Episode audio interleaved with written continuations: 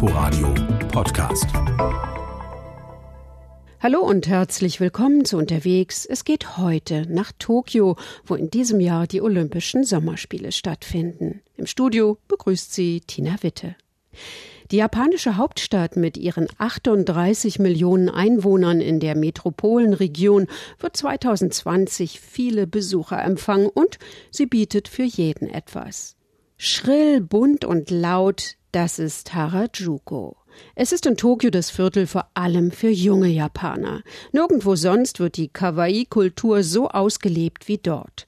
Ein ästhetisches Konzept, das Unschuld und Kindlichkeit betont. Alles ist irgendwie auf niedlich getrimmt. Ein Besuch in der Hauptstraße mit den vielen Läden gehört unbedingt dazu und auch ein Abstecher in das Monster Café mittendrin. Unsere Japan-Korrespondentin Katrin Erdmann hat es besucht. Kurz nach 12 Uhr mittags, das japanische Monster hat Hunger und öffnet deshalb seinen Bauch. Drin warten schon die Kellnerinnen. Sie sehen allerdings nicht gruselig aus, sondern eher wie direkt einem Manga-Comic entsprungen. Asachiro gehört zum Team. Ich bin hier das Bonbon-Mädchen im Laden. Hier am Gürtel trage ich deshalb verschiedene Bonbons. Und mein Kleid sieht so transparent aus wie Bonbonpapier. Und am Kopf habe ich zwei Spiralen. Die sorgen dafür, dass ihre knallblauen, geflochtenen Zöpfe beim Gehen hin und her wackeln. Für mich hat sich mit diesem Job ein Traum erfüllt. Ich liebe einfach die Kawaii-Kultur von Harajuku. Und dieser Laden hier ist sozusagen das Konzentrat. Dass ich hier arbeiten kann, ist echt Wahnsinn.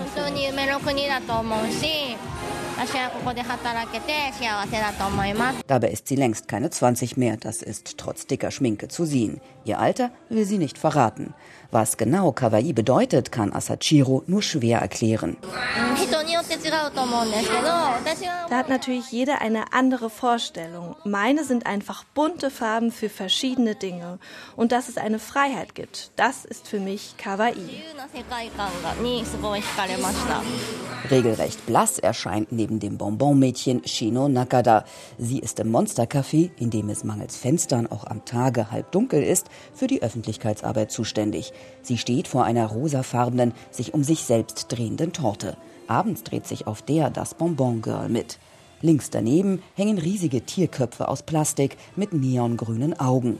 Alles in dem Laden ist einem Thema zugeordnet. Im Monsterbauch ist Platz.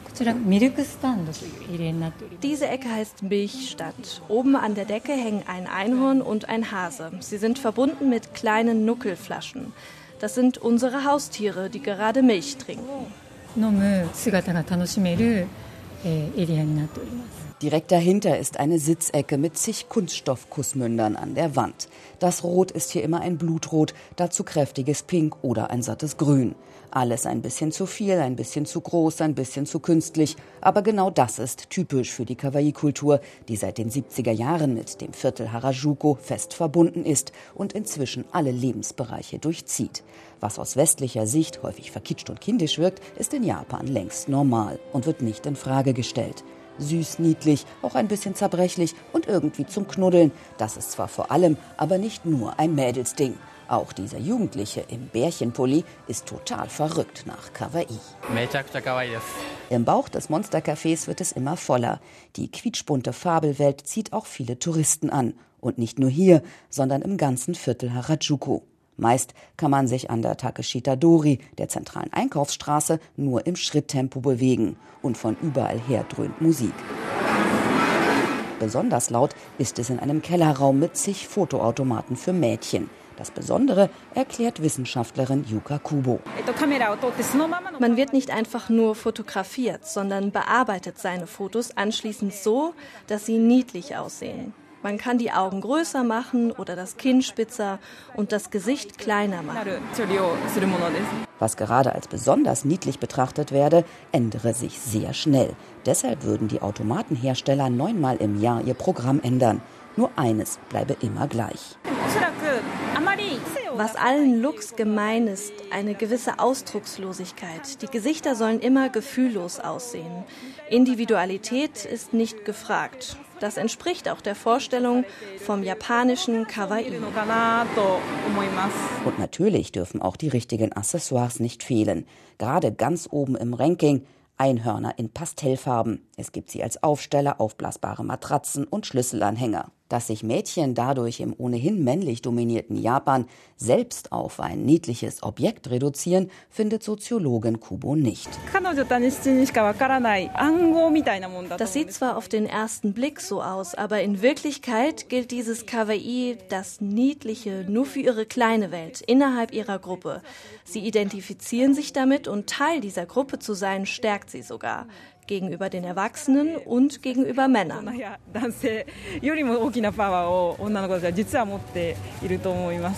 Was aber ebenso zur Wahrheit dazugehöre, Männer geben ihren Freundinnen auch gern Geld, damit sie sich richtig niedlich zurechtmachen können. Und das wiederum nehmen viele Mädchen liebend gern an. Aber wie gesagt, Tokio hat viel zu bieten und ist mehr als nur schrill, bunt und laut mit Wolkenkratzern und Megastraßenkreuzungen. Es gibt auch Ecken, die ein ganz anderes Gesicht der Stadt zeigen. Ein solches Viertel ist zum Beispiel Sanya, ganz im Norden. Dort leben die ärmsten Menschen Tokios. Für Katrin Erdmann ist es ein ganz besonderer Ort.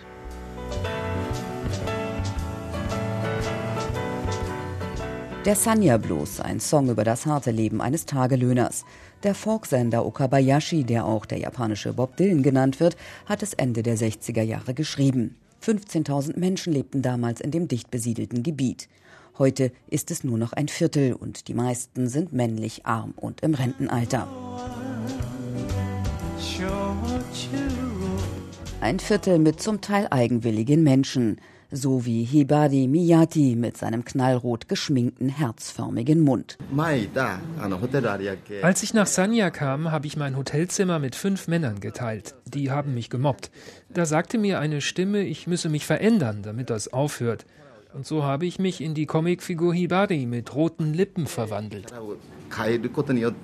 Und so ist der Mann mit den strähnigen grauen Haaren in seiner Fantasie die hübsche blonde Manga-Figur Hibari Kun. Früher wohnte ich in der Eigentumswohnung meines Vaters, doch durch Betrug habe ich die verloren, wurde obdachlos und musste Sozialhilfe beantragen. Er zeigt das Haus, in dem er derzeit lebt. Eine Baustelle, vollständig mit Plastikplanen verhüllt. Betreten dürfen wir es nicht. Meine Herberge ist einfach. Die Leute nennen es Geisterhaus, aber ich finde es gar nicht so schlimm. Mit seinen 67 Jahren hat er genau das Durchschnittsalter der Bewohner von Sanya. Und wie 90 Prozent lebt auch Hibari von rund 1000 Euro Sozialhilfe. Davon muss er auch die Unterkunft zahlen. Er geht oft ins Juyo Café. Es gehört zu dem gleichnamigen Hotel. Betreiber ist eine Nichtregierungsorganisation. Ein gemütlicher Ort mit einem hübschen Innenhof für Raucher, einem großen Sofa und einer alten Telefonzelle direkt am Eingang. Magokoro Yoshihira ist die Verantwortliche und versucht, Touristen für den besonderen Stadtteil zu sensibilisieren. Im Café liegt auf jedem Tisch eine plastinierte Folie.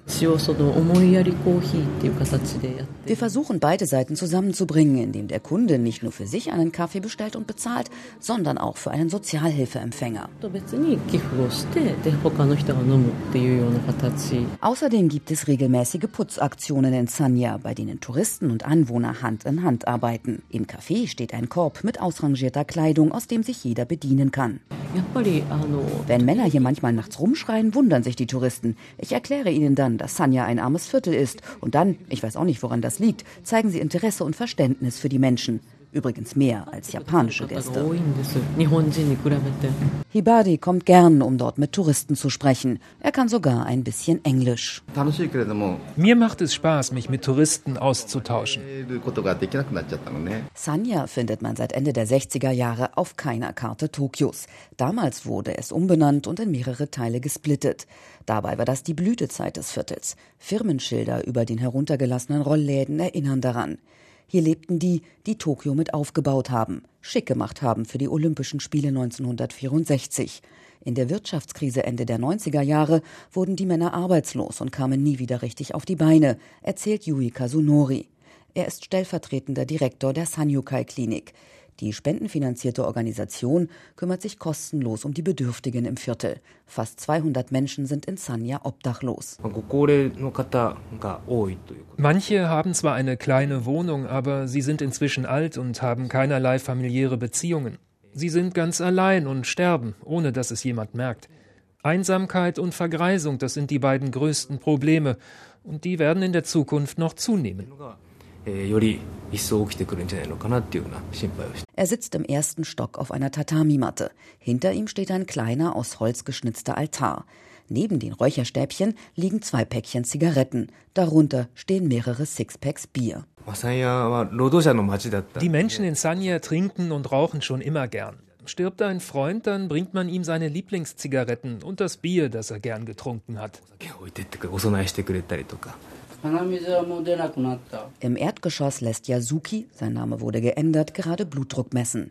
Der 68-Jährige ist, wie die meisten der 200 Patienten, in einer schwierigen Situation, obwohl er fast sein ganzes Leben gearbeitet hat, war Lkw- und Taxifahrer und am Schluss in einer Fabrik. Nach einem Arbeitsunfall wurde er berufsunfähig und verlor alles. Ich lebe in einer Einrichtung für Sozialhilfeempfänger. Dort teile ich ein Zimmer mit zehn anderen Männern. Er schläft jetzt in einem Gasthaus, im japanischen Doya genannt. Ein Zimmer kostet dort etwa 600 Euro im Monat. In den 60er Jahren gab es davon mehr als 200 in Sanya. Heute sind es noch 145. Viele Dojas wurden inzwischen zu Unterkünften für Rucksacktouristen umgebaut, so wie das Juyo Hotel. Der Stadtteil wandelt sich langsam. Die früheren Tagelöhner versterben nach und nach. Von Verdrängung könne man jedoch nicht sprechen, sagt Hanno Jensch, wissenschaftlicher Mitarbeiter am Deutschen Institut für Japanstudien in Tokio. Sanya hat eine lange Geschichte als Auffangbecken für soziale Probleme in denen Dinge passiert sind, die anderswo in Tokio möglichst unsichtbar sein sollten. Und natürlich haben auch die Behörden, auch die Polizei ein Interesse daran, dass Sanya das bleibt. Ein Ort mit einem rauen Charme. Eine andere Seite von Tokio. Auch für Übernachtungen gibt es viele Möglichkeiten in Tokio. Gut und billig schlafen kann man in Japan schon seit den 70er Jahren in sogenannten Kapselhotels.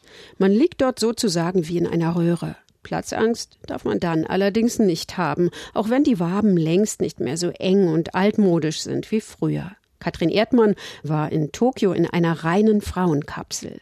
Sie könnte auch für eine Toilette stehen, die Frau im roten Kleid. Doch sie symbolisiert den Eingang zu einem der ersten Kapselhotels für Frauen in Tokio überhaupt, nur eine Station vom Fernbahnhof entfernt. Es ist ganz auf eine junge, mobile Zielgruppe ausgerichtet. Wenn man sich online anmeldet, erhält man einen Quellcode aufs Handy. Den hält man hier vor das Lesegerät, wählt, ob man oben oder unten schlafen will und bekommt dann die Nummer der Kapsel zugewiesen.